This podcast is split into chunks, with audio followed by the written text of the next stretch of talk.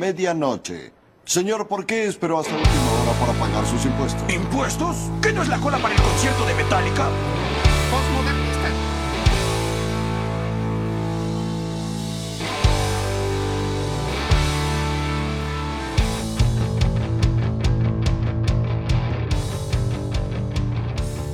Las puertas de la Birocueva abren una vez más. Bienvenidos al podcast donde hablaremos de distintos acontecimientos. Entre ellos pueden ser casos paranormales, de criminología, extraterrestres y otros eventos, o todo lo que consideremos ser digno de ser contado en la Birocueva. Me acompaña, como hoy siempre, la gran Mandy Potter. Hola, ¿cómo están? ¿Todo bien? ¿Cómo anda Cristian Frigo? En, Acá la, estoy. en la lucha que es mucha. Acá, exactamente, esa es una buena frase. ¿Cómo andan ustedes en sus casas? Contéstenme. Bien, Mandy. Del orto, Mandy. Eh, eh, estoy en casa, Mandy.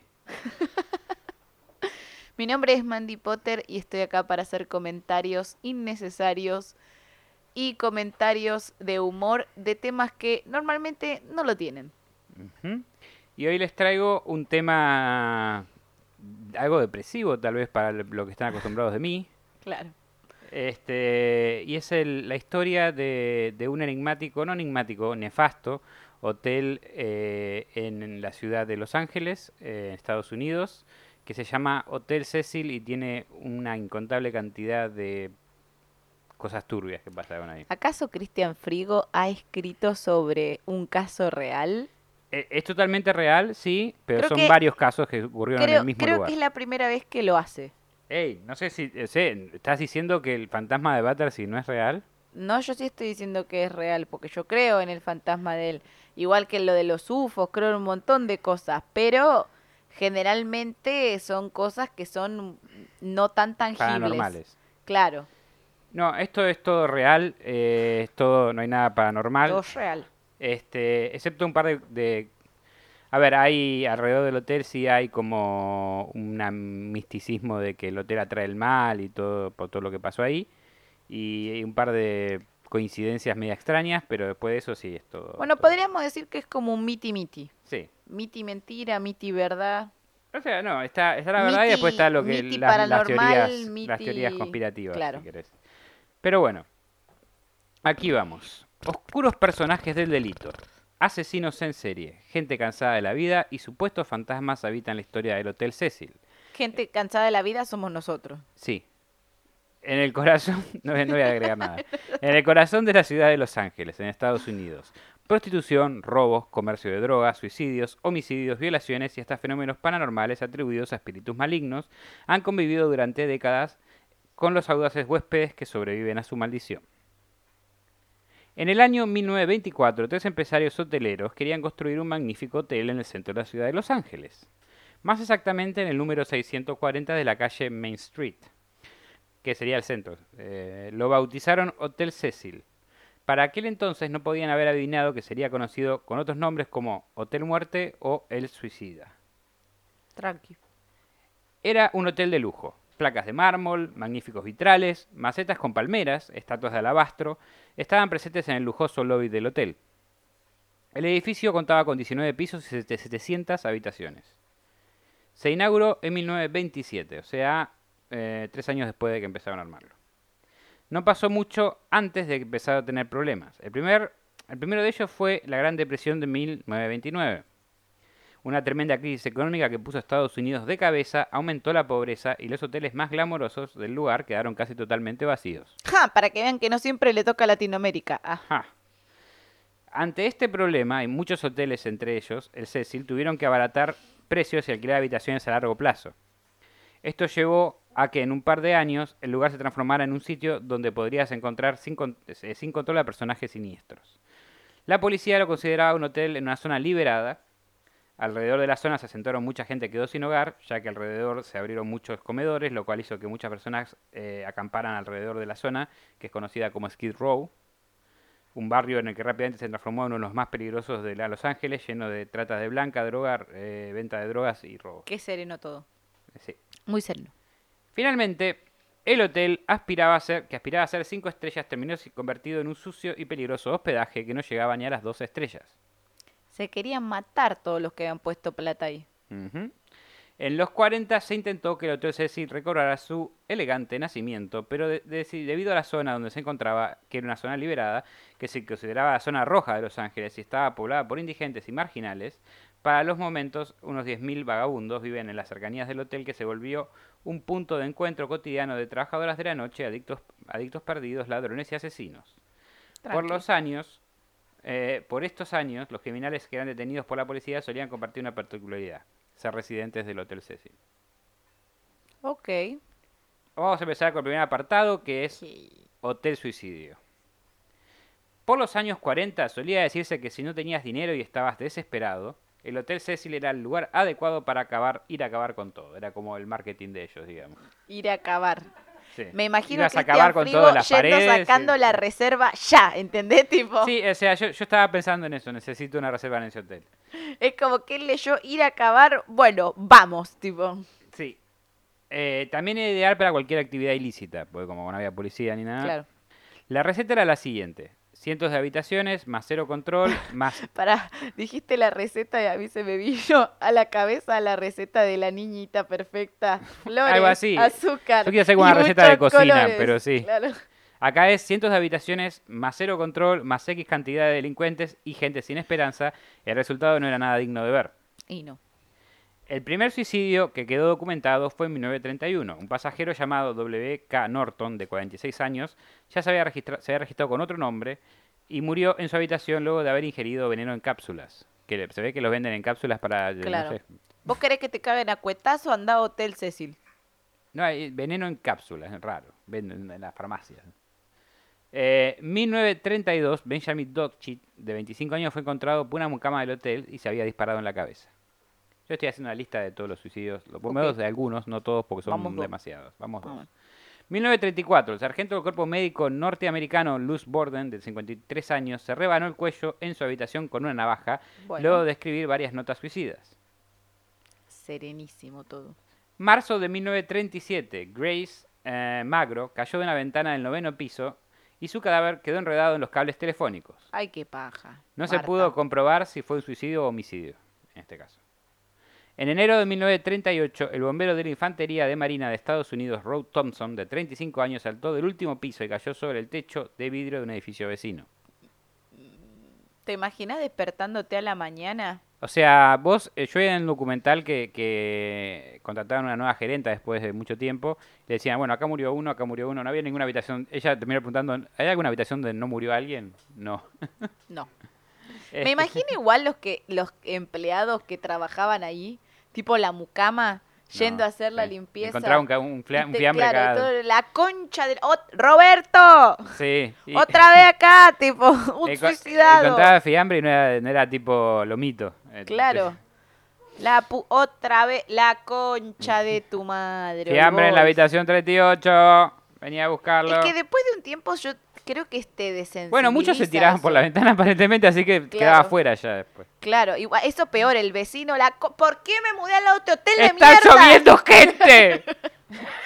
La concha de mi madre, con razón, era tan barata, tan mierda. Nosotros nos quejamos de granizo. Claro. Este, me quedé sin teléfono porque de vuelta se quedaron enredados en los cables de luz y teléfono. Pero bueno.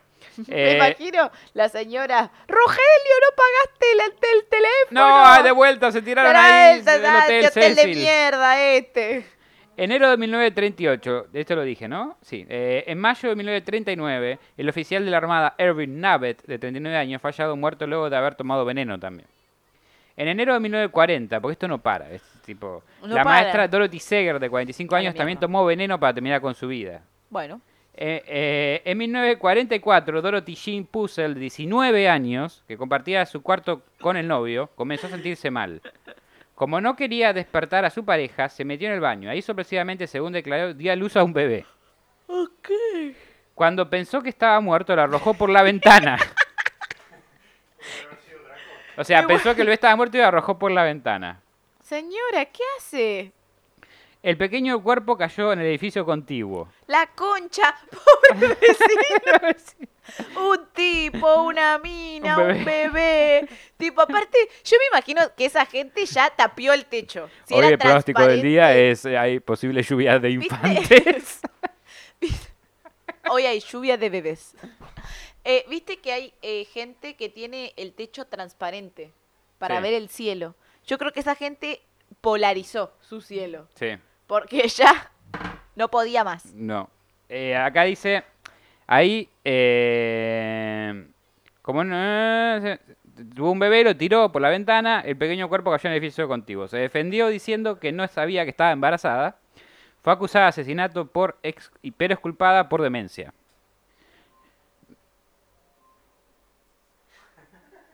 Esa alarma de Alexa que está sonando. Este, Alexa. Tienes que decirle, Mati, tienes que decirle a Alexa parar. Alexa, parar. No, de acá no te escucha, pelotudo. Hasta yo, Mati, entendí que... Cerró la puerta, si no. Este, en mil novecientos cuarenta... No te habla Alexa encima. No, no. En mil novecientos cuarenta y siete, Robert Smith, de treinta y cinco años, se tiró de una de las ventanas del séptimo piso.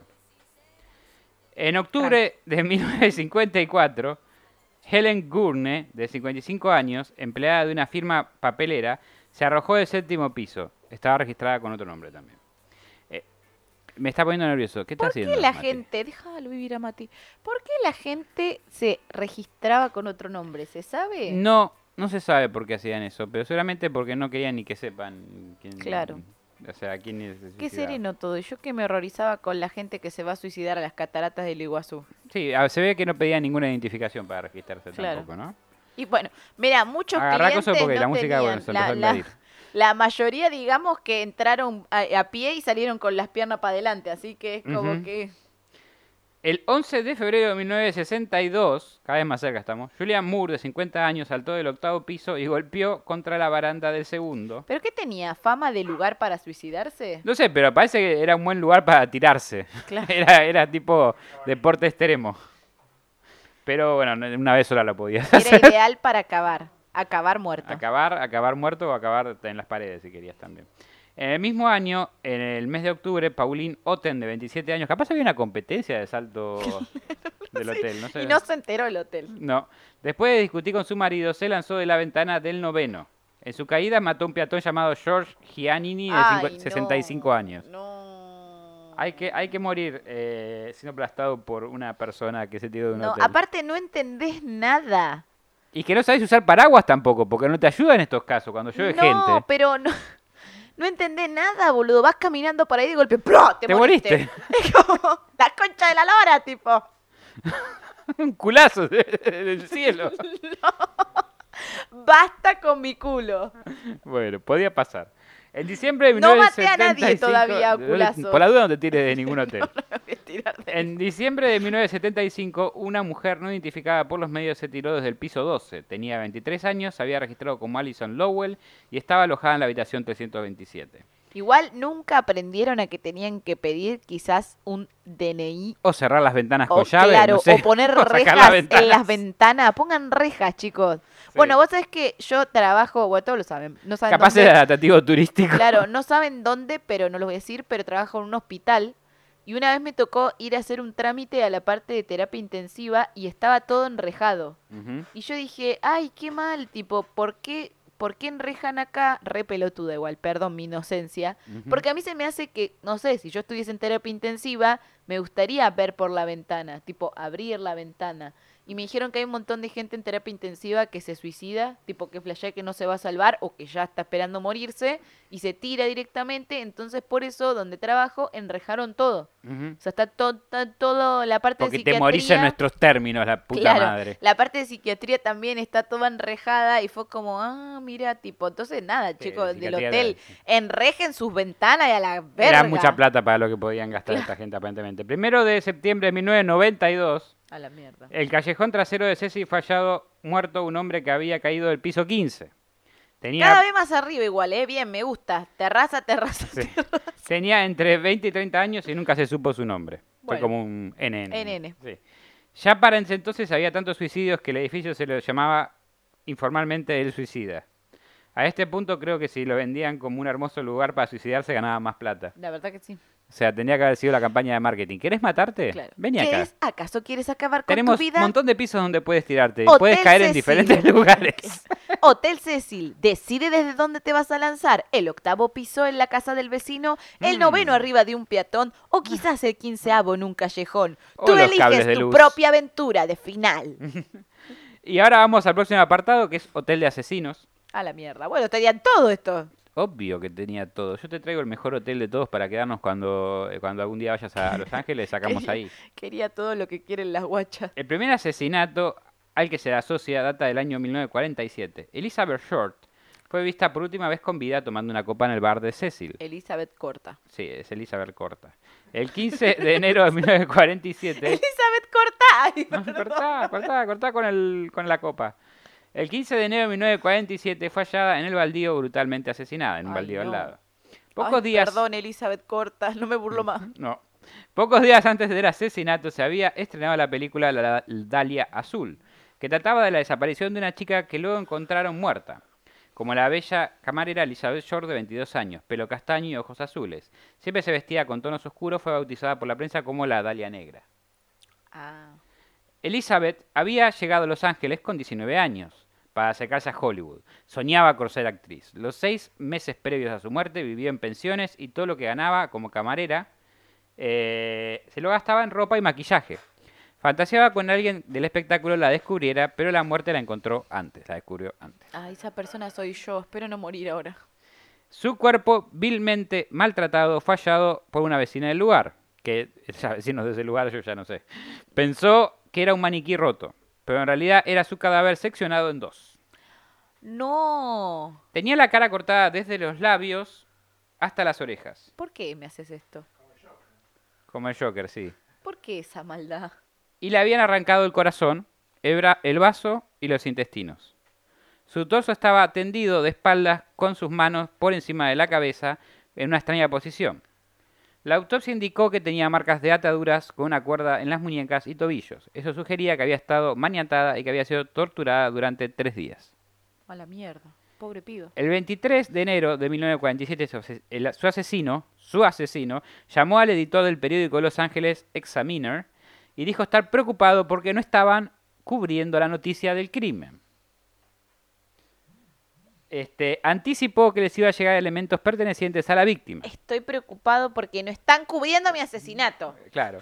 Y les dijo, les voy a mandar cosas de la víctima. Al día siguiente llegó al diario un paquete que contenía su certificado de nacimiento, fotografías y una agenda que tenía escrito en su tapa el nombre de Mark Hansen. El anuncio de la policía pidiendo datos sobre el asesino de Elizabeth Short. Eh, o sea, esto una, la policía hizo un anuncio pidiendo datos sobre cualquiera que pudiera saber, pero nunca se conoció quién la mató. Hansen, oh. que se capacitaba en el coso, y muchos otros hombres fueron considerados sospechosos. Por distintos motivos y coartadas, nada pudo comprobarse. El último que la vio con vida fue recepcionista del Hotel Cecil, a las diez de la noche del día nueve de enero. Cuando ella dejó el bar, cruzó el lobby y salió, de, salió a la calle. El sospechoso más llamativo de este, en este caso fue un médico millonario, George Hodel. Su propio hijo, investigador privado de Steve Hodel, se llama Steve Hodel, eh, descubrió en un álbum de su padre en mil novecientos noventa y nueve una foto de Elizabeth Short. Hmm. Empezó a investigar y terminó convencido de que su padre era quien había asesinado a, Dal- a la Dalia Negra. Los indicios que lo llevaron a semejante certeza fueron los siguientes. A ver. George Hodel era médico y tenía los conocimientos requeridos para los cortes que sufrió el cadáver. Claro. Su consultorio médico estaba situado a dos cuadras del hotel. Varios testigos sentido? dijeron haberlos visto juntos. Ok. Una hija lo había denunciado por abuso sexual. Ah, era un loco. Bueno, ya no sí. me quedaba duda antes. La pero, posición pero... del cadáver le recordaba a un cuadro llamado El Minotauro, cuyo autor, Man Ray, era un amigo cercano de su padre. Ay, Dios mío. El auto que vieron los vecinos en la escena era muy parecido al de George. Un detalle más. Su padre había estado justo esos días solo en la mansión que poseían en Hollywood. George Hodel, el principal sospechoso del crimen de Elizabeth Short, además, eh, Hodel descubrió que la policía eh, había vigilado la casa de su padre porque era un firme sospechoso, o sea que la policía también le seguía el rastro de alguna manera. Claro, sí. En las grabaciones que le hicieron, George Hodel hablaba de, aborto, a, a, hablaba de abortos clandestinos y decía saber que la policía lo consideraba el, asesinato de, el asesino de la Dalia Negra. Según Steve, las autoridades tenían pruebas, pero no lo apresaron, porque temían que destapara una serie de tratos ilegales que había entre médicos abortistas y agentes policiales. Claro, entiendo. Así que, de vuelta, corrupción policíaca, encubrimiento, bla, bla, bla. Un femicidio sin resolver. Es muy, es muy, pro, es muy probable que haya sido este tipo. Porque son todos una manga de hijos de puta. Listo, lo dije. El cuatro de mil novecientos sesenta y cuatro hubo otro homicidio. Goldie Osgood era una operadora telefónica del hotel, ya retirada, que continuaba viviendo ahí. La anciana tenía setenta y nueve años. Ay, no. Era muy apreciada por todos los residentes permanentes. ¡No, señora! Su principal entretenimiento era darle de comer a las palomas. ¡Ay, mi vida! Era, era, de ahí fue inspirada, creo, la, la, la de señora de las no, la señora de las palomas de Emperador Angelito dos. Ah. Eh, fue encontrada muerta en, en su cuarto. Había sido violada, no. apuñalada, estrangulada con una alfombra. Su dormitorio además había sido saqueado, como si tuviera muchas pertenencias. Hijos de puta. Sus vecinos de habitación dijeron que habían visto momentos antes de ser asesinada, la habían visto momentos antes de ser asesinada. Pocas horas después, después del crimen, un hombre llamado Jack B. Ellinger, de veintinueve años, fue detenido y acusado por el hecho. Decime si no te gusta estar en una posición de poder porque sos un reverendo hijo de puta, sin David, decirme que lo sos cuando años. Violás a una señora de setenta y nueve años. Había sido visto caminando cerca de donde estaba ella alimentando a los pájaros y tenía ropa manchada con sangre. No hubo demasiado empeño policial para de- deducir el caso y en poco tiempo el acusado fue absuelto. Oh, La Dios. agenda de suicidios y crímenes continuó. En mil novecientos setenta y seis, Jeffrey Thomas Pallis, de veintiséis años, compró un rifle y subió a la azotea. Desde esta altura disparó quince tiros hacia abajo, a la calle. Por suerte nadie salió herido porque se ve que era mal. De orto, sí, claro. Era muy manco. De orto. Y ahora vamos más allá. Ese no jugaba al, al, al Call of Duty, al Fortnite, al LOL, nada. Estos fueron asesinatos aislados, eh, pero ahora vamos al apartado Hotel Serial, porque hay, hubo asesinos seriales en este hotel. A la mierda, bueno. Finalmente, entre mil novecientos... Se picó, traigan caladril. Entre mil novecientos ochenta y cuatro y mil novecientos ochenta y cinco, un año antes que yo naciera. Ay, la más nacida. Es, todavía no, la más no nacida. La todavía. Más casi nacida. Estaban, la más casi seguramente eh, estaba, estaba, estaba, estaba, estaba ahí en el la más casi llegando a los huevos de su padre o, o, al, o al, a los bolos, no sé.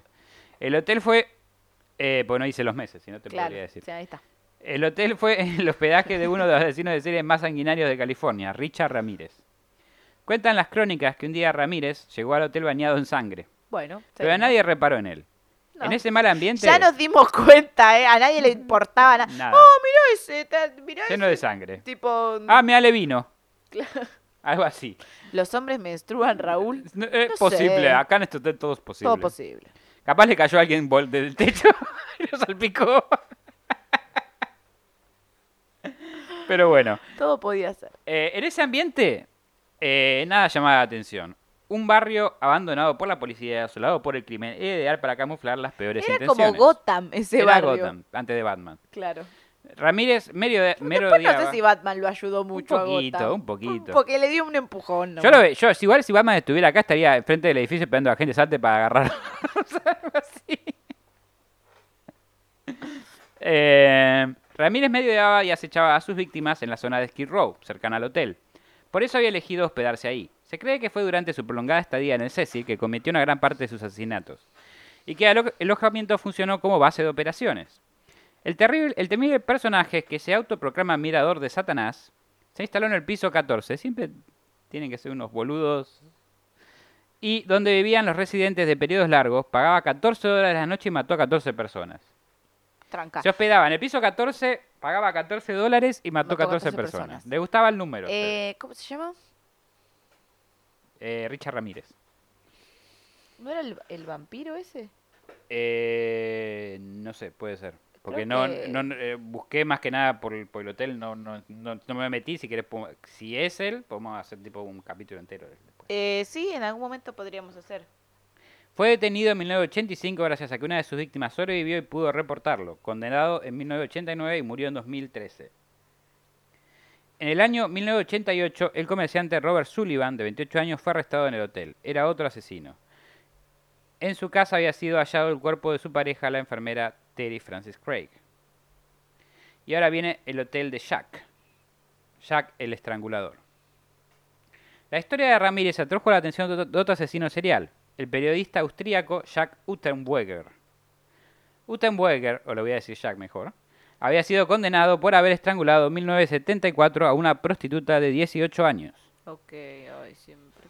Pero en la cárcel se había mostrado arrepentido y había descubierto su talento literario. Tras los barrotes se dedicó a escribir poesías, cuentos, obras de teatro y, autobiograf- y una autobiografía, de hecho.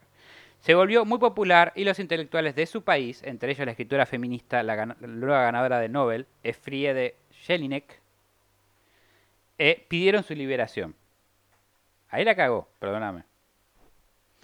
Eh, decían que era un verdadero... Por favor, que esa pelotuda devuelva su premio Nobel. No creo podés... que está muerta ya, ¿no? no sí, sé. Bueno, mejor, hija de puta. De... No podés liberar a un femicida, forra. Te dieron un... Pero premio pará, Nobel deja, por ser feminista. De, me chupa un huevo si hace las mejores prosas del mundo. Me cago en sus prosas, mató una mina. O sea, ¿qué? Ah, ca- Decían que era un verdadero ejemplo de rehabilitación para mostrar al mundo. Anda la concha de tu puta madre. mil novecientos noventa Rehabilítame esta hija de puta. Ay, no, va. En mil novecientos noventa, luego de quince años de prisión, Jack fue puesto en libertad. Era una celebridad que solían invitar a los programas de televisión. Y se empezó a dedicar al periodismo. En mil novecientos noventa y uno, una revista austríaca lo contrató para escribir un artículo sobre un crimen que había sucedido en Los Ángeles, ajá, el de Richard Ramírez. Ajá. Este, querían también que comparara el tema de la prostitución en Europa y los Estados Unidos. Pues bah, se ve que tenía de primera mano. El... Sí. Jack viajó a Los Ángeles y dirigió el Hotel Cecil para alojarse con la excusa de documentar mejor su historia. En realidad era un guiño de admiración a su maestro Ramírez. Y claro. Eh, Jack comenzó a patrullar los barrios rojos junto a la policía. Durante esos días, a espaldas de la ley, aprovechó para violar y matar a tres prostitutas estadounidenses. Ay, la concha. Llamados. Y ahí la pelotuda mm. feminista pidiendo la libertad. ¿Por qué no se van todos a cagar? Shannon Exley, Irene Rodríguez y Jen- Sherry Ann Long. Un detective retirado se puso a investigar y supo que los dos de las tres asesinadas habían sido vistas con Jack. Cuando volvió a Europa, las autoridades comenzaron a sospechar de él por estos tres crímenes que había sucedido en el extranjero. El F B I comenzó a seguirlo. Había vuelto a asesinar en los dos continentes. Fue arrestado en Miami en febrero de mil novecientos noventa y dos y acusado de un total de doce asesinatos. Estaba naciendo yo, la más nacida. Siempre atacaba y mataba de la misma manera. Todas fueron asesinadas de la misma manera. Asaltadas sexualmente, a menudo con un objeto como una rama de un árbol. Ok. Estranguladas con su propia ropa, generalmente un sostén, y abandonadas en el bosque. Lo curioso de todo es que Jack escribía artículos de, crimen, de crímenes reales para la revista. Fue condenado a cadena perpetua y se suicidó colgándose en su celda el mismo día que escuchó su sentencia. Espero que le hayan metido un palo bien en el orto antes de que se haya suicidado. Este... Pero ¿saben qué? Estoy indignada por la feminista. Capaz tuvo buenas intenciones de decir, bueno, pueden cambiar los hombres y... bueno. Hay feministas que... que creen que los psicópatas pueden cambiar, pero para mí alguien que mató a una mujer tarde o temprano la va Mata a volver a matar. A once más. O sea, tipo... Básicamente. Va a volver a matar, o sea, yo puedo entender si sos un Raúl, que acá en Argentina Raúl se le dice a alguien que es mega machista o mega conservador. Yo puedo creer que un Raúl se puede construir, creo en la deconstrucción, en la educación. Ahora, si sos femicida, sos femicida, amigo. No hay vuelta que darle. Porque aparte de ser femicida, viene de la mano con ser psicópata. A ver, mató a una prostituta y la mandaron a investigar a las prostitutas eh, para que compare un artículo en prostitución de Estados Unidos contra Australia. Dale. Por favor, este... qué estúpidos que son todos. Qué ganas de cagarlos a tiros, por favor. Bueno, este capítulo lo hiciste para romperme las bolas, no me digas que no. No, no, no. no, no. Hay más femicidios que todos los que yo pueda. Bueno, muchos haber los que se tiraron eran hombres y se suicidaron. Sí, no, ya sé, pero digo que de mujeres que mataron. Sí, y ahora viene la, la última, la que hizo a, a, al Hotel Cecil, como porque esto fue como muy contemporáneo, fue hace muy poco relativamente. A ver. Y, y tengo fue, miedo. Ya están las redes sociales, los detectives de, de, de YouTube y todo esto. Tengo miedo. Y fue lo que hizo famoso esto y fue lo que impulsó el documental que está en Netflix. Yo toqué cosas que el documental pasó por arriba un poquito más a pleno. Este... Él hizo una investigación más profunda. Aprécienlo, los quiero escuchar aplaudiendo en sus casas. A ver. No tenemos el botón, me hubiese venido bien. No tenemos ahora el botón, sí. Mati, eh, quería preguntarte cómo vamos de tiempo. Media hora. Vamos media hora. Me parece que estoy yendo muy rápido. Sí, está yendo muy rápido, campeón. Porque me queda... Y yo, como son todas muerte, muerte, muerte, destrucción, destrucción, ah, suicidio, queda... suicidio, bebés, bebés. Bebé, no, un bebé, nada más, tranquila. Bebé, tipo, mujer, tipo sobre otro hombre. Va a terminar haciendo un cuentito no si no paro un no poco. Estoy, no estoy haciendo casi chistes porque estoy como... ¡Ah! ¡Oh! ¡Ah! Es que todo esto pensá que pasa en el que mismo... Le pasa que o sea, lo, lo interesante, más allá de, de, de, de femicidio y todo, fue todo lo que pasó en este hotel. O sea, era como un antro de perdición real que... Yo me pregunto cómo se sostenía ese hotel, porque teniendo justamente, tan, pero tan mala fama, qué raro que todos los que conseguían cerrado. Conseguías diez dólares eh, pidiendo plata en la calle, te ibas a quedar en el hotel y era como tu noche de lujo. Porque si no vivías en la calle. Un nochón, claro, era un nochón. Claro, alrededor ahí. De la calle, yo estuve ahí en Los Ángeles y estuve por esa zona. Ay, y me dio más, mucho miedo. La más viajera, la eh, más hormiguita viajera. A ver, tenés toda, tenés toda, uh. está lleno de, de carpas y gente viviendo en la calle. Perdón, me tentó Mati, que yo hice, uh, y uh. se rió. No, bueno. no, pero en serio, está, es una zona que está llena de, de carpas y gente en la calle y gente que tiene problemas de drogas. Sí, gente en situación de calle por distintos motivos, Ese, el que sí, quiera. A mí me han pedido plata para drogarse, o sea, fueron, fueron, fueron sinceros. Fueron honestos. Este, no y gente como que acá. Vos ves que aprendan, están... homeless argentinos. Sí, no digan que es para algo y después no es para eso. Pero bueno, más, es más allá... Es un horror lo que acabo de decir, perdón. Sí, pero no importa, a ver. A ver... Eh... Bueno, pero pero aprecio la sinceridad de que me sí. digas, hola, ¿me das plata para drogarme? Sí, para, para, para drogarse querían plata. Pero bueno, vos lo veías en la, en la, lo veías en la calle, lo veías a la gente temblando en síndrome de abstinencia y lo que sea, y, y esta era la zona, y es una zona muy céntrica en Los Ángeles, que es como un par de cuadras que tratá de evitarlas, eh, es complicada. Claro. Este, pero bueno, esto nos lleva a la estrella del... Porque hay un... Sobre este... Hotel hay un especial en Netflix, creo que cuatro capítulos. Pero Richard Ramírez no era la, la estrella. No. La... Lo conozco, lo conozco el caso de Richard Ramírez. Richard Ramírez podemos hacer un caso aparte, pero fue algo sí. que, que... Lo único que... que o sea, es lo, lo ató al hotel es que se quedó ahí durante un tiempo. Y algunos delitos los cometió estando hospedado en sí, el hotel. Sí, no lo dudo. Sí, sí, pero es, es un caso interesante para tocar en algún momento, para traer a futuro. A mí sí. que me gusta la criminología. Pero ahí se, seguir todo lo que hizo bien sí. es otra cosa. Y para salir de la criminología argentina e irnos un poco para... Pasa que si, se, si me ponía a hablar de Richard Ramírez... No, y también íbamos a estar Jack, eternamente. Tendríamos que hacer dos o tres capítulos para hacer este, porque yo estoy agarrando el nexo de todo, digamos. No, bueno, está bien, después podemos nombrar este capítulo cuando hagamos sí. el de Richard Ramírez. Y esto nos lleva a Elisa Lam. Lam. Todo lo que... Lam, sí. Es el chiste. Ve cuando muera, no te sientas. Ay, no. No, bueno. Es que vos me decís Lam... Y yo empiezo en la señora que no, hace es Los que me equivoqué, Ángeles es Liam, de la mañana. Es Liam, no es Lam. Ah, hay un programa acá en Argentina. Se me escapó la I. Hay un programa acá en Argentina que se llama Los Ángeles de la Mañana. Y la, condu- la conductora, no, la... ¿Cómo se dice estas señoras que hablan así bien? Eh, las que hablan bien. La locutora. Gente, dice, gente humana. Siempre dice Lam. Entonces... Ah, la tam. Dice Lam. Entonces... Uh-huh. Dijiste Lam y me acordé. No, es, es, Liam, es Liam. Es Liam, bueno. Bueno, esto sería... La culpa es de Cristian Frigo. Ah, no, no es mi culpa. Mentira, yo me hago cargo, yo hice el chiste. Hay que hacerse cargo. Eh, es... Bueno, todo lo que pasó en este hotel sería suficiente para crear una reputación en cualquier lugar, ¿no? Pero sí. ahora llegamos a caso más conocido y extraño, porque este también es a extraño, ver. Que se dio el lugar. Al menos eh, que sepamos nosotros de este hotel. Porque hay cosas que han pasado que no encontré y que no están... Que no están registradas. Que las pusieron abajo de la alfombra pues, sí, y... que dijeron, bueno, basta. A ver, un más allá, yo ya más, dije... Un fiambre más, que hubo asesinatos, importa? Hubo suicidios, pero el hotel tenía eh, prostitución, venta de drogas... Eh, ¿Adentro trata del hotel? De blanca dentro del hotel, sí, sí, sí. Uy, la puta. La gente iba a comprar ahí drogas. Ah, y... con razón se sostenía ese hotel.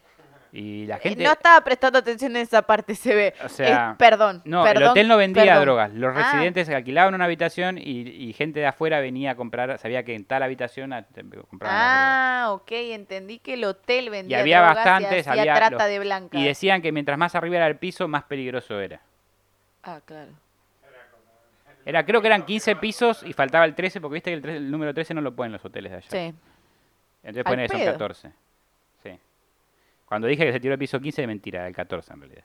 Pero bueno, este sigo con esto. A ver si. Sí. Eh, el caso que movió una comunidad para ser resuelto. Este es el caso de Elisa Lam. Uh-huh. Después de un periodo sin grandes novedades, eh, o sea, sin grandes novedades, no estamos hablando que no murió gente ni, ni haya pasado nada, sino que sin asesinos en serie ni cosas tan extrañas, por lo menos. En dos mil siete, gran parte del hotel fue renovado. Era lógico, el edificio había cambiado de manos, o sea, fue vendido. En dos mil once dejó de llamarse Cecil y fue re- rebautizado como Stay on Main, como Main Street. Stay, Stay on Main es quedarte sí. en la principal. Pero seguía siendo un hotel de bajo presupuesto, al que le habían sumado unos pequeños departamentos de alquiler y trató de dividirse entre hospedaje de, para turistas y hospedajes de las habitaciones habituales, porque no podían, no pudieron sacar, o sea, por ley no podían sacar a la gente que estaba quedando claro. ahí. Entonces lo que hicieron fue decir, bueno, estos pisos son para Para, para gente turistas, que viene una o dos noches, y esto es para gente que, que quiere pagar está, una renta. No, no, que la que la, vivía ahí, los habituales, sí. los, los, los problemáticos, si querés. Sí. Este, porque los intentaron sacar y no pudieron. Este, este año crearon también, para evitar a los fanáticos del morbo, una nueva web que se llama Stay on Main, porque ya el hotel había tomado cierta... Cierta fama de... Fama que, que nadie se quería sí. quedar eh, que yendo de vacaciones o lo que sea. Uh-huh. Entonces, vos, cuando vos investigabas el hotel, tenía todas eh, reviews de una estrella diciendo, no me asesinaron. Y yo no voy. No voy de vuelta, me asesinaron una vez. Algo así. Claro. Yo no iría de vuelta. Soy el fantasma de Pirulito. Bueno. No lo recomiendo. Mal servicio, mala recepción, comida rancia. Las drogas estaban feas. Las drogas estaban... Y encima me Seca. asesinaron una vez. Una vez. Una vez. Y el conserje era mala onda. El administrativo me atendió mal. En, el, en el, el, el, la encargada del hotel está en el, en el habla mucho en el, en el documental, es interesante para si la quieren ver. Este año, eh, eh, bueno, para estos momentos el hotel tenía ambos carteles. El Hotel Cecil de costado y de frente decía Stay on Main. Y había como dos lobbies, habían separado el lobby en dos. El lobby uh-huh. sí fue como un lugar re lujoso, lleno de mármol, lindo, hermoso. Pero agarraron como que modernizaron una parte para que la gente que sean turistas entren por ahí. Pero había partes en común que no claro. podían separar. Por ejemplo, los ascensores eran los mismos. Estaban en el mismo Ay, lugar. Ay, creo que ya sé. Este, bueno, eh, ¿dónde me quedé? Me quedé eh, ahí, eh, que, que, que, comentando cómo era el tema. Eran lobbies diferentes, pero había ellas en común. Elisa Lam fue una estudiante canadiense de la Universidad de Columbia Británica en Vancouver. Elisa fue de vacaciones a Los Ángeles en dos mil trece y se hospedó en esta nueva sección del hotel llamada Stay on Main. Liam fue reportada desaparecida a principios de febrero de dos mil trece. Eh, claro, ella quería viajar y vio que relativamente la ubicación del hotel era buena. Eh, no, el hotel era este barato. Nuevo no tenía las mismas reviews uh-huh. que el Cecil. Pensó que eran dos cosas diferentes. Voy. Este... Su desaparición había sido ampliamente reportada cuando el Departamento de Policía de Los Ángeles publicó un video de la última vez que se supo de, eh, de ella, que fue una cámara de seguridad en el ascensor que la había registrado el día de su desaparición. Ay, ya sé cuál es. Sí. Sí, sí, lo conozco. Bien. Porque antes de empezar me dijo, ay, no, no lo conozco. Ahora sí, ya sé. Ah, sí, sabes cuál es. Bueno. Lo que sabemos de Elisa en Los Ángeles. El Cecil es donde Liam pasó su última semana. No sé si es Liam o Lam ahora. Me entró la duda porque a veces lo escribo Liam y a veces lo escribo Lam. Lam. Esto es como Hitler y Himmler. Sí, ya. Este es el, autocar- el t- autocorrector y yo arreglando las cosas rápido. Pero bueno, no importa. Fíjate después, Mati, y decime. Eh, viajó sola en Amtrak y autobuses interurbanos. Visitó el zoológico de San Diego, publicó fotos tomadas ahí en las redes sociales. El veintiséis de enero llegó a Los Ángeles. Después de dos días se registró en el Hotel Cecil, o sea, dentro en realidad en la Stay on Main, uh-huh. cerca del centro de Skid Row. Inicialmente se le asignó una habitación compartida en el quinto piso del hotel. Sin embargo, después de que sus compañeras de cuarto se quejaran de lo, de lo que el abogado del hotel escribiría más tarde como cierto comportamiento extraño, la trasladaron a una habitación propia después de dos días. Dice que le dejaba como notas a, la, a, las, a, las, a las otras y no se callaba y como que tenía, no sé, como que estaba media... media como mal. Media turuleca. Bueno, Lam, ¿no? Era Lam, era Lam, Lam al final. No Liam. Bien, Lam. Lam. Lam había sido diagnosticada con trastorno bipolar y depresión. Uh. Le habían recetado cuatro medicamentos. O el Vitrium, la motrigina, quietitapina y, no sé, venlafaxina, para tratar sus trastornos. Según su familia, que supuestamente mantuvo su historial de enfermedad mental en secreto, no tenía antecedentes de, eh, de perderse o, de, o intento de suicidio. Aunque un informe afirmaba que había desaparecido previamente por un breve periodo. Ok. A mediados del dos mil diez, Elisa comenzó a escribir un blog en Blogspot, para la gente que se acuerda lo que es, llamado... Me acaba de caer el documento. Ether Fields, o Campos del Éter. Durante los siguientes dos años publicó fotos de modelos de ropa eh, de moda y relatos de su vida. haciendo hincapié en su lucha contra la enfermedad mental. En una publicación del blog de, de enero de dos mil doce lamentó que tenía una recaída. Al comienzo del periodo escolar la había obligado a abandonar varias clases. Se sintió totalmente desorientada y perdida. Tituló su mensaje: siempre te atormenta la idea de que estás desperdiciando tu vida. Después de una cita del novelista Chuck Palahniuk, Lam usó su cita como epígrafe para su blog. Le, le preocupaba que su expediente académico pareciera sospechoso con tantos retiros y que no le permitiera continuar sus estudios asistiendo al posgrado de la escuela. Uy. Uno de un poco más de dos años después de que Lam... Pobre, igual, la historia de esta chica me reparte el alma, o sea, como toda la mala suerte. Sí, tenía problemas psicológicos, eh, que estaba peleando para superar. Eh, Mati, algo, una cagada se mandó. No, se acabó la batería, me parece. No se, no se dura nada esa batería, Dios mío. Este, pero bueno, seguimos nosotros. ¿Sí? Las circunstancias... Eh... Casi me tiro el un spoiler. pollo. Casi me tiro un spoiler, y el pollo también. Ok, un pollo y un spoiler. Ah, me, eh, bueno, eh, el... Pollo con spoiler hay de comer hoy. Ah. Un poco más de dos años después de que Lam comenzara a bloguear, anunció que abandonaría su blog por otro que había comenzado en Tumblr. No View o No View. Su contenido consistía principalmente en fotos y citas de, de moda encontradas y algunas publicaciones propias de, con palabras de Lam. Lam. Sí, espera un minuto. Eh, que, que mezclé dos párrafos y ya tengo un problema de cosas.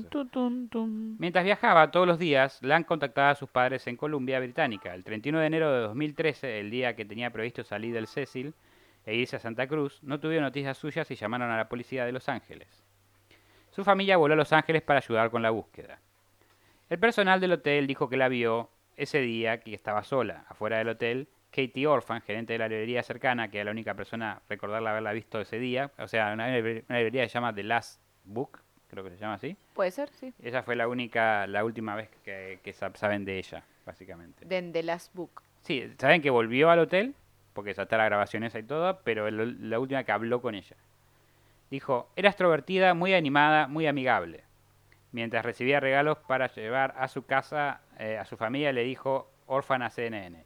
Ella estaba hablando de sobre qué libro se iba a llevar y si lo llevaría sería demasiado pesado para llevarlo mientras viajaba. Nada, cosas eh, normales. Sí. La policía registró el hotel y en la medida que legalmente podía hacerlo. Registraron la habitación de Lam, llevaron perros que recorrieron el edificio, incluido la azotea, pero los caninos no detectaron su olor. Pero no buscamos en todas las habitaciones, dijo el Rudy López más tarde. Eso solo lo podíamos hacer si teníamos una causa probable eh, de asesinato. De... Claro, pero como era una desaparición hasta el claro. momento... Tenía que creerse que había, había ocurrido un crimen. Ay, qué paja igual, chicos. El seis de febrero, una semana después de que se viera por última vez Lam, la policía decidió que necesitaba más ayuda. Se publicaron volantes con su imagen en el vecindario y en línea. El caso trajo la atención del público a, a través de los medios. Y lo que hicieron es publicar este video del ascensor. No sí. sé si lo viste, el video sí, del lo ascensor. Vi, sí, lo vi. El catorce de febrero, después de que pasara otra semana sin señales de ella, la policía lanzó el video de avistamiento conocida, el último avistamiento conocida de ella tomado por una cámara de vigilancia. Uh-huh. El primero de febrero, en uno de los ascensores del Cecil, el, el video atrajo el interés mundial ya sobre el caso debido al extraño comportamiento de Lam y fue ampliamente analizado y discutido. Eh, en el video, la cámara de una de las esquinas traseras de la cabina del ascensor mira hacia abajo desde el techo, o sea, como si tuvieras una cámara acá arriba que nos mira así. Uh-huh. No, perdón, así.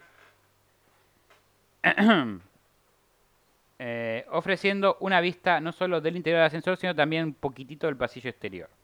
Está algo granulada y la marca de tiempo de la parte inferior estaba oscurecida, que creemos que lo hizo la policía para... No importaba que supieran el timestamp. En algunos puntos la boca de Lam estaba pixelada. Cosas de cámaras viejas también. Este, sí. Al principio Lam estaba en, en, en, entravestida con una sudadera de roja y una capucha sobre una camiseta gris con shorts negros y sandalias. Entra desde la izquierda y se va al panel de control. Al parecer para, parece seleccionar varios pisos y luego retrocede hacia la esquina.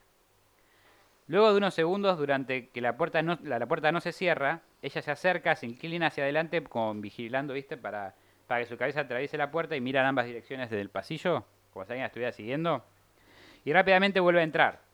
Retrocede hasta la pared del ascensor y luego a la esquina cerca del panel de control. La puerta permaneció abierta todo este tiempo. Ella camina de nuevo y se para en el umbral, inclinándose hacia un lado. De repente sale al pasillo, luego a su lado da, da vuel- de vuelta mirando hacia el otro lado. Luego vuelve a salir.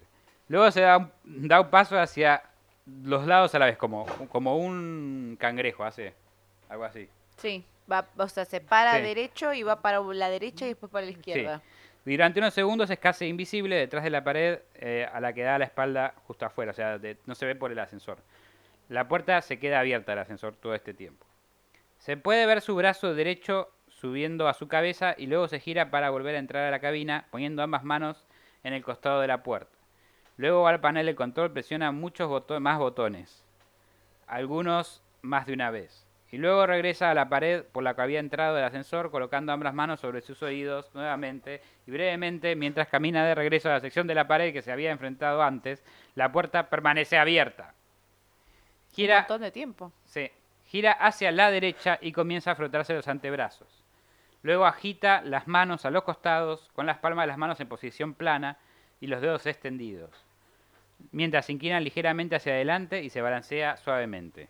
Todo esto se puede ver a través de la puerta que permanece abierta. Okay. Después de volver a la pared y caminar hacia la izquierda, la puerta finalmente se cierra. Eh, hay una explicación de esto, de la puerta no cerrándose.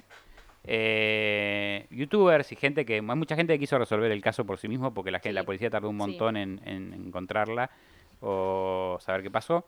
Entonces mucha gente fue al hotel y empezó a, entró al, al, al, al ascensor ese y empezó a ver okay. todo y vio los botones que tocó ella con los botones que están en el ascensor, y hay un ascensor que es mantener puertas abiertas, hay un botón que es mantener puertas abiertas que creo que mantenía, según la persona que, que dijo, las puertas abiertas por dos minutos y ella lo tocó varias veces. Ah, ok, tiene sentido de por qué nunca se le cerró la puerta. Claro, tiene un sentido. Lamentablemente el sentido tuvo que dar un youtuber y no la policía, sí, pero bueno. Estúpidos. Después insultan. O lo sabían, a los... pero no, no, no liberaron la información. Después insultan a los youtubers. Bueno, también vamos al caso. Esto no lo escribí, pero lo voy a mencionar ya que tenemos tiempo.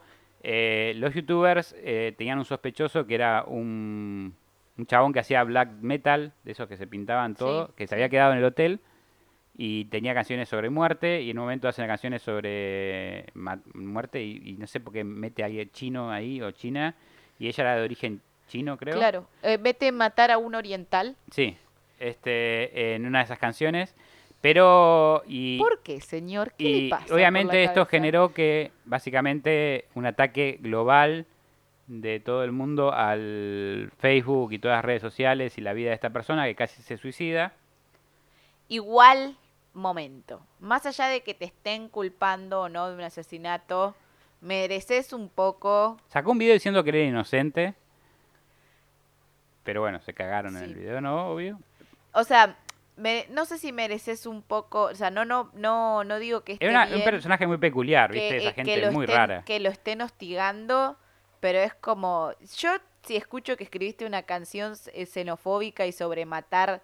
Eh, Sí. el origen de alguien. Bueno, medio, había un videoclip mente, también. Medio en mi mente te cancelo. Había un, ese es death metal que es una, un, algo así medio medio feo, por pero... no decir que te cancelo del todo, como mm, en un no, videoclip de él, yo, en el no. canal de él, el videoclip de, era sobre un asesino persiguiendo a una chica que la termina matando al final del video.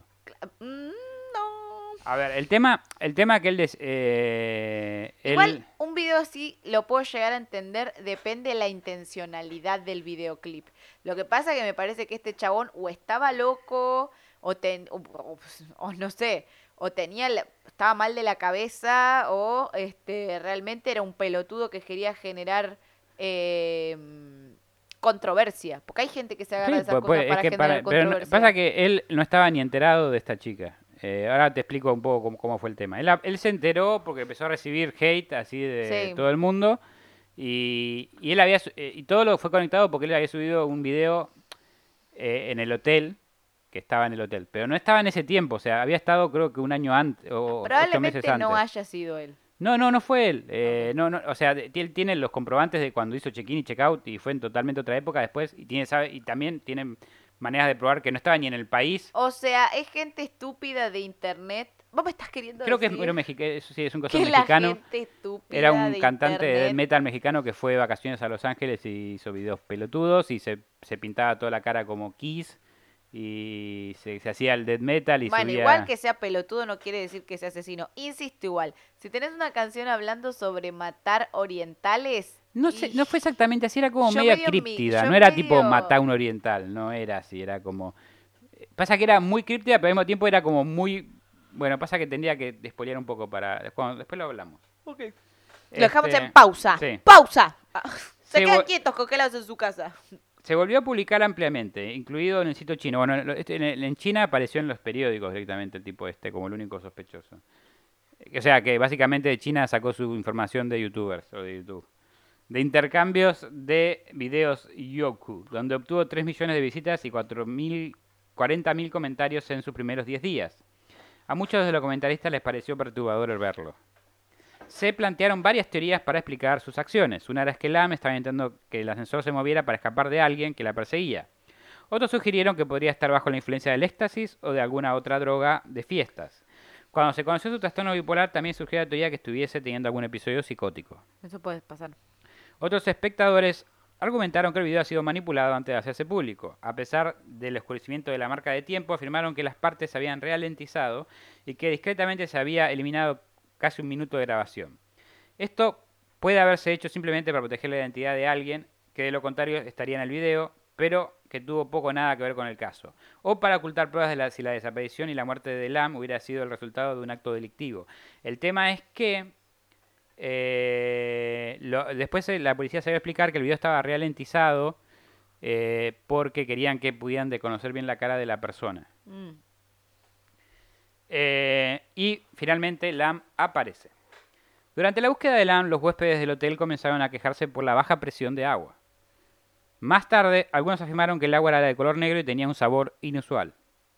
En la mañana del diecinueve de febrero, el cuerpo de Lam fue encontrado en uno de los cuatro tanques de mil galones que proveían el agua a las habitaciones de los huéspedes, oh, a la cocina no, y la cafetería. Pobre chica, Dios mío. Y la gente que estaba hospedada ahí, que estaba tomando sí. esa agua. Me preocupa más la chica igual. La chica ya no te puede preocupar. El esta. resto de la gente sigue viva. ¿Qué pasa?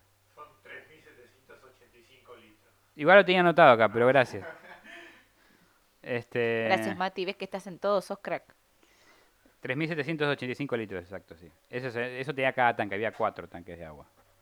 Eh, el tanque se drenó y se abrió debido a que su escotilla de mantenimiento era demasiado pequeña para acomodar el... Eh, a ver, espera. ¿Dónde me quedé? Eh, el tanque se drenó y se abrió debido a que su escotilla de mantenimiento... No, debido a que su escotilla de mantenimiento era demasiado pequeña para acomodar el equipo necesario para extraer el cuerpo de Lam. O sea, lo tuvieron que abrir. Sí.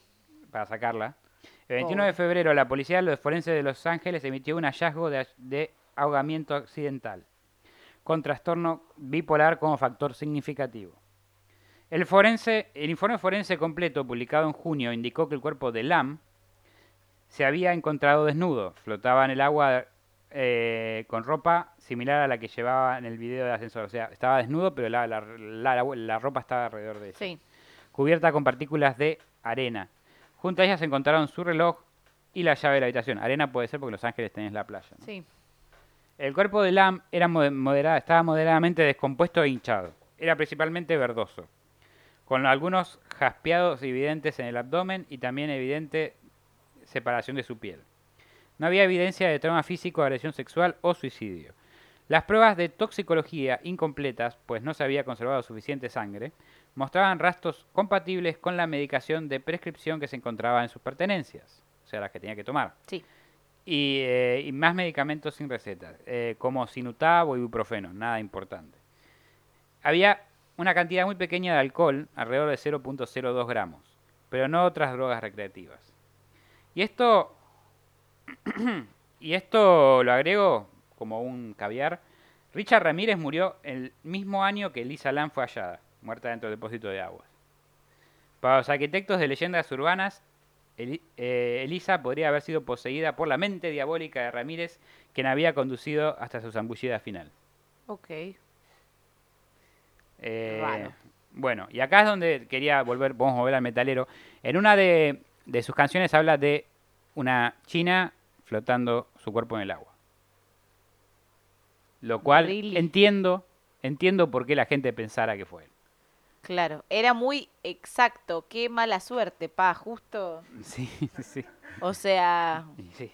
Como que si vos tratás de hilar una historia coherente, uno más uno da dos. Sí, exactamente. Pero bueno, esto no traía, haber encontrado el cuerpo, la verdad, no traía mucha explicación a lo que había pasado. Entonces vamos a la última sección del capítulo de hoy, que es problemas no resueltos. A ver. La investigación determinó cómo murió Lam, pero no ofreció una explicación sobre cómo entró en el tanque en primer lugar. Las puertas de la escalera que acceden al techo del hotel estaban cerradas con llave, y solo el personal tenía dichas llaves y claves de código de acceso. Cualquier intento de forzarlo supuestamente habría activado una alarma. Sin embargo, la escalera de incendios podría haberle permitido eludir estas medidas de seguridad, si ella o alguien que hubiese acompañado, la hubiera acompañado ahí lo hubiera sabido. Lo que quiero decir es que ya sabemos que no cierran las ventanas del hotel.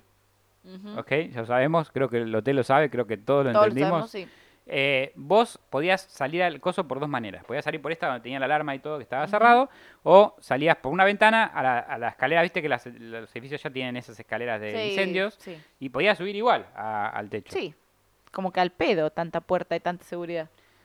Un video realizado por un usuario eh, por un usuario chino después de la muerte de Lam y publicado en internet demostró que el techo del hotel era fácilmente accesible a través de la salida de incendios y que a do, dos de las tapas de los tanques de agua estaban abiertas. Aparte de la cuestión de cómo subía al techo, otros preguntaron si podría haber entrado al tanque por sí misma. Los cuatro tanques son, son cilindros de cuatro por ocho pies, sería uno punto dos por dos punto cuatro metros. A la mierda. Apuntalados, sobre bloques de concreto u hormigón. No hay acceso fijo a ellos y los trabajadores del hotel tuvieron que usar escalera para mirar el agua. Dichos tanques están protegidos por pesadas tapas que sean difíciles de cerrar desde dentro. El conserje que la encontró mencionó que el tanque estaba abierto al momento de ser descubierta. Los perros policías que registraron el hotel en busca de Lam, incluso en el tejado, poco después que notara su desaparición, no encontraron ningún rastro de ella, aunque no habían registrado son la zona cerca de los, los tanques de agua. La realidad es que no era muy difícil trepar los tanques de agua, pero al lado de los tanques de agua había como un eh, eh, donde vos salías por la, la puerta principal y al costado había una escalera sí. que podías subir. Sí. ¿Okay? Y lo, acá hubo una cosa que no estaba en la investigación que yo escribí, que, que, que leí, pero sí estaba en el documental, y es que hubo un problema de comunicación entre este empleado que la encontró y la policía, o la información que se le dio al público, porque era de origen hispano y el que o se hablaba español. Se ve español, que no le entendieron bien. Y entendieron que estaba cerrado el tanque cuando lo encontró. Close, close. Y, The eh, tank is closed. No, Soy no. yo dando explicaciones ese señor. El, el señor, eh, eh, ellos, no sé, lo que la, la gente pensaba es que el tanque estaba cerrado. Claro. Pero en realidad girl, estaba abierto. Girl under, under tank. Tank closed. Soy yo. En realidad la estaba abierto. Difficult. Porque hay una, hay, hay una gran importancia en esto. Porque si hubiese estado cerrado, quiere decir que alguien la tiró y cerró la tapa. Porque desde adentro no podías, no llegabas a cerrarlo. Claro, sí. O sea, que si ella se hubiese tirado por el motivo que fuera, suicidio, uh-huh. lo que sea, no hubiese podido tendría cerrar. que haber estado abierto el y, tanque, pero eh, estaba cerrado. No, no, al revés. Estaba abierto. Ah, ok. Pero la policía y los datos que se les entregó al público es que estaba cerrado, porque... ¿Para qué usó un traductor, no? Bueno, ven que soy latina, yo también entendí como el culo, me hablaron en español, imagínate si No, no, es que, es que no entiendo cómo pudo haber un desentendido tan grande y tan importante. Tank. Open, open, gear under tank, open tank. Bueno, el tema es que la, los, los perros capaz no pudieron olerlo porque estaba dentro de, del hormigón, estaba dentro del tanque de agua y lo que sea, y tampoco igual dicen que pobre. revisaron mucho por donde estaba el agua. ¿Tenía alguna otra lesión en el cuerpo o solamente no, era ahogamiento? Ni violación, eh, ni, ni violencia, ni nada. ¿Se dice bien? Y pensá que también es muy difícil que alguien la haya llevado por dos escaleras de esas que subís así. No, lo que me parece extraño es eh, que no haya flotado, tipo... Estaba flotando. Cuando estás vivo. Ah, sí, pero... O sea, tu cuerpo tiempo... flota naturalmente. Sí. Eh... Igual no sé si el tanque... ¿Cuánto tiempo podés bancarla? Porque no podía salir. Ah, claro. No, y además de eso... Y si el también tanque... mencionaron que le, da, si le pudo haber dado es... hipotermia. No, pero además si el tanque es muy, muy, muy, muy grande... Sí. En lo que tardás en llegar abajo, impulsarte para llegar... Yo eh, me no, reahogo, es que ni boludo. siquiera, porque el, el, el nivel de agua cambiaba con... dependiendo del uso. Ah, okay. Pero nunca llega a desbordarse. Entonces no, no llegaba. Aparentemente, aparentemente, no, porque aparentemente el máximo era un, un coso que no llegás. Lo que pasa es que igual sí, boludo, te cagás muriendo. ¿Quién mierda te va a ir a buscar dentro de un tanque? Nadie. Nadie, o sea, tipo... fue, fue porque la gente se quejó del color sí, del agua sí, y de, sí. de la presión. Este, y sí la encontraron flotando. Dicen que seguramente estaba desnuda, porque viste que estaba desnuda, porque eh, en esos en esos casos, cuando puede darte hipotermia y tu cuerpo siente calor cuando es frío y no sé, se empezaba a sacar cosas. Desesperación también. Sí. ¿Se sabe cómo llegó hasta ahí? Eh, y la, la teoría más eh, elaborada es que salió de... E- ella en el edificio, se, por, por el video se ve que está en el piso... Yo también lo escribí en los youtubers. Eh, ella toca varios botones en el ascensor. El botón que del piso que estás no se queda prendido. Ella estaba en el último piso porque ese botón es el que no se quedó prendido cuando lo tocó. Okay. Entonces lo que piensan... Tanto la policía como los youtubers llegaron a la conclusión que tuvo que haber salido por la salida de, de, de incendio, por la ventana, uh-huh. y después por la otra escalera que llevaba los tanques de agua. Este, a ver, vamos... Bueno, las teorías sobre el comportamiento de Lam en el video del ascensor no, ref, no finalizaron con su muerte. Algunos dijeron que estaba intentando esconderse de un perseguidor, tal vez que finalmente... Alguien fue finalmente responsable de su muerte, mientras que otros afirmaron que simplemente estaba frustrada... Eh, con el aparente mal funcionamiento del ascensor. Algunos defensores de la teoría de que estuviese bajo la influencia de drogas ilícitas no son disuadidos por la ausencia del examen toxicológico, que no salió que se veía ninguna droga, sugiriendo que podía haberse descompuesto durante el periodo de tiempo que su cuerpo... Eh, Eso te iba a decir, no pasaron sí, mucho tiempo. Pasó diez días, creo. Claro. O pues podía haber tomado raros cócteles de drogas, en el examen normal no detectaría. Un informe de la autopsia y sus conclusiones también se han cuestionado. Por ejemplo, no dice cuáles fueron los resultados del kit de, viol- de violación y el kit de uña, o incluso si fueron procesados. También registra la acumulación subcutánea de sangre en el área renal de Lam, lo que algunos observadores sugirieron que era una señal de abuso sexual. Sin embargo, un patólogo ha notado que también podría haber sido resultado de hinchazón en el curso de la descomposición del cuerpo y claro. Su recto también prolaps- prolapsaba. Queda capcioso. Inclusive los patólogos forenses parecían ser ambivalentes sobre su conclusión final de la muerte de Lam. Una página del informe tiene un formulario con casillas para verificar si la muerte fue accidental, natural o homicidio, uh-huh. o suicidio. Eh, y en, en, en, con un gran, o sea, para equivocarte es difícil porque están bastante separadas entre sí, cada uh-huh. opción. Pero la casilla de accidente está fechada el quince de junio, sin embargo, tres días más tarde se verificó la casilla indeterminada. Ok. Eh, esto fue en algún momento durante los tres días previos a la aplicación del informe que señaló como un error tachado y reubicado. Como que eh, no sabían y después dijeron, bueno, fue un accidente. Lo arreglaron y dijeron fue un accidente y cuando publicaron ya estaba esa, esa corrección.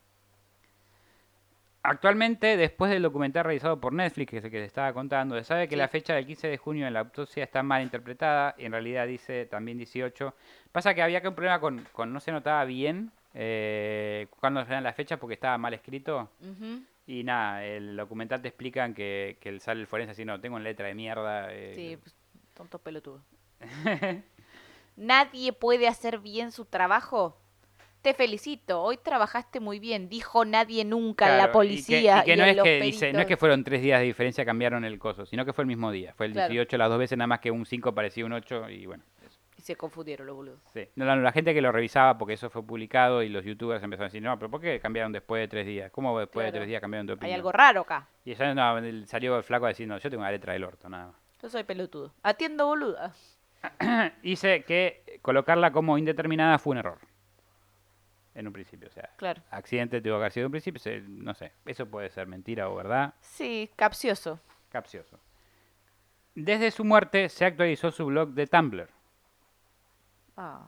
Presu- presumiblemente a través de la opción de cola de Tumblr, que permite que las publicaciones se publiquen automáticamente cuando el usuario no está, o sea, como que dejó algo para publicarse. Sí. Pero su teléfono móvil no se encontró junto a su cuerpo ni en su habitación de hotel, lo que se cree que fue robado en algún momento de su muerte. No se sabe si las actualizaciones continuas a su blog se vieron facilitadas por el robo del teléfono, el trabajo de un pirata informático a través de la opción de cola, o si las actualizaciones están relacionadas con su muerte. O un fantasma. Que, que, un que actualiza el blog. Que actualiza desde el más allá. Para terminar, eh, vamos en la cultura popular, porque hay una coincidencia muy grande. Que yo cuando estaba escuchando este caso estaba pensando en eso porque yo soy fanático de películas de terror. Y mucho, unos años antes de que pasara todo esto, porque esto fue en dos mil trece, en dos mil cinco se estrena una película de terror llamada Dark Water. No la conozco. Que eh, es una película eh, que en realidad es eh, japonesa, uh-huh. pero que hicieron un remake eh, estadounidense. Basada en un relato corto escrito por Koji Suzuki. Una madre y su hija se mudan a un edificio de apartamentos ruidosos. Un ascensor disfuncional y el agua turbia que brota de los grifos del edificio la conducen finalmente al tanque de agua del edificio, donde descubren el cuerpo de una niña que había sido reportada desaparecida del edificio un año antes. Ay, no. Esto pasó siete años antes, una película. Ok. Y es casi la misma... La misma historia, misma historia. Parecida. Sí. Teoría más consistente hasta el momento. Esto es la, la teoría más consistente hasta el momento... Que tenemos. Hay una teoría que sugiere que Elisa Lam comenzó a dejar la dosis recomendada del medicamento contra su trastorno bipolar, la cual era de tipo uno. Posiblemente desarrollaba ataques psicóticos, escuchaba voces o tenía percepción de personas o objetos inexistentes. Y que por esa causa pudo haber tenido un ataque psicótico y comenzara a ver a alguien presuntamente la seguía. Tal vez una alucinación que explicaría su comportamiento extraño dentro del ascensor. La teoría ha sido Pobre. puesta en duda por aquellos que se preguntan cómo Elisa Lam llegó hasta el tanque de agua sin ningún testigo que la observara. Después, la hipótesis sugiere que al sufrir ataque psicótico, un posible delirio de persecución, Lam se hubiera azoteado a través de la escalera de emergencia, pues no se sugiere que ella o los habitantes del hotel tuvieran permiso para tomar la llave de la azotea. Se dice que según esta teoría, Elisa pudo haber caído accidentalmente o tratando de esconderse dentro de los tanques, posiblemente abierto por ella misma al momento de su muerte. Los que niegan la teoría la refutan con el argumento de que entonces quién pudo haber cerrado la tapa cuando Elisa ya estaba muerta, pero se plantea que por error informe policial en el crimen no se mencionó que quien halló el cadáver eh, de, le encontró la tapa abierta en realidad, no cerrada. Claro, no cerrada. La solución a la duda de por qué el cadáver apareció desnudo, ya habiendo arrojado la autopsia que no sufrió violación, es que Elisa Lam se despojó de sus ropas mientras estaba dentro del tanque para intentar salir con más facilidad de este, pero murió ahogada al no poder salir. Es tan solo una teoría sugerida, pero no resuelve la realidad de su muerte. El médico forense encargado del caso calificó la muerte de Lam como una muerte accidental por ahogamiento, producida por el factor de una presunta alucinación por su bipolaridad. Al día de la fecha, muchos dicen que el hotel está maldito. De hecho, existe una foto publicada donde aparece una figura translúcida en una de las ventanas del hotel. Ok, miedo. Dicen que el hotel saca lo peor de la gente y que la verdad nunca se sabrá. Mm. Pero sin lugar a duda, es un lugar con una historia muy oscura. Y sí. Existe una maldición en el Hotel Cecil que lleva acontecimientos que a este tipo de acontecimientos toman lugar. Uh. El edificio atrae el mal, lo genera. ¿Qué piensan ustedes? Uh, comenten. Sí, y hay una cosa que no me quiero olvidar más. Eh, sí, en el, el examen toxicológico Cológico que le hicieron, tenía muchas menos, eh, de las drogas que tenía que tomar, tenía muchas menos de las dosis que tenía que tener en el organismo. O sea que puede ser la teoría de que haya bajado las dosis y eso le haya hecho... Y eso se efecto. respalda porque el, en, la, en, en la habitación de ella encontraron las pastillas y tenía muchas más pastillas de las que debería tener claro. para el momento donde donde fue donde la encontraron. La encontraron. Encontraron las pastillas, porque ella la encontraron después. Este, así que eso es lo que se piensa. Se piensa que tuvo un trastorno psicótico y que de alguna manera terminó en el techo de Cecil y se tiró adentro de... Para variar, porque todos se tiran por la ventana. Se claro. tiró adentro del tanque de agua. Este, que puede ser. Pero siendo un lugar tan oscuro, con tanta gente oscura ahí adentro, tanta gente peligrosa, también se entiende que haya dudas todavía al respecto. Sí, es raro. Muchos expertos planteaban que era muy difícil llevar un cuerpo por esas escaleras hasta allá arriba, que no tenía mucho sentido tampoco. Que última tirada por la ventana. Es y... un misterio, es un misterio que nos va a seguir siendo un misterio porque... El Hotel Cecil. O sea, para la policía es un caso cerrado porque... Para ¿El hotel sigue funcionando hoy en día? Ahí está, eso también quería decir. El Hotel Cecil cerró sus puertas después, un tiempo después de todo esto. Vos podés creer que igual que cuando desapareció y el tiempo después como que se volvió un lugar súper... Todo el mundo, todos los youtubers iban a hacer un video ahí. Y sí. Ok, empezó a ganar mucha plata con eso. Después fue comprado...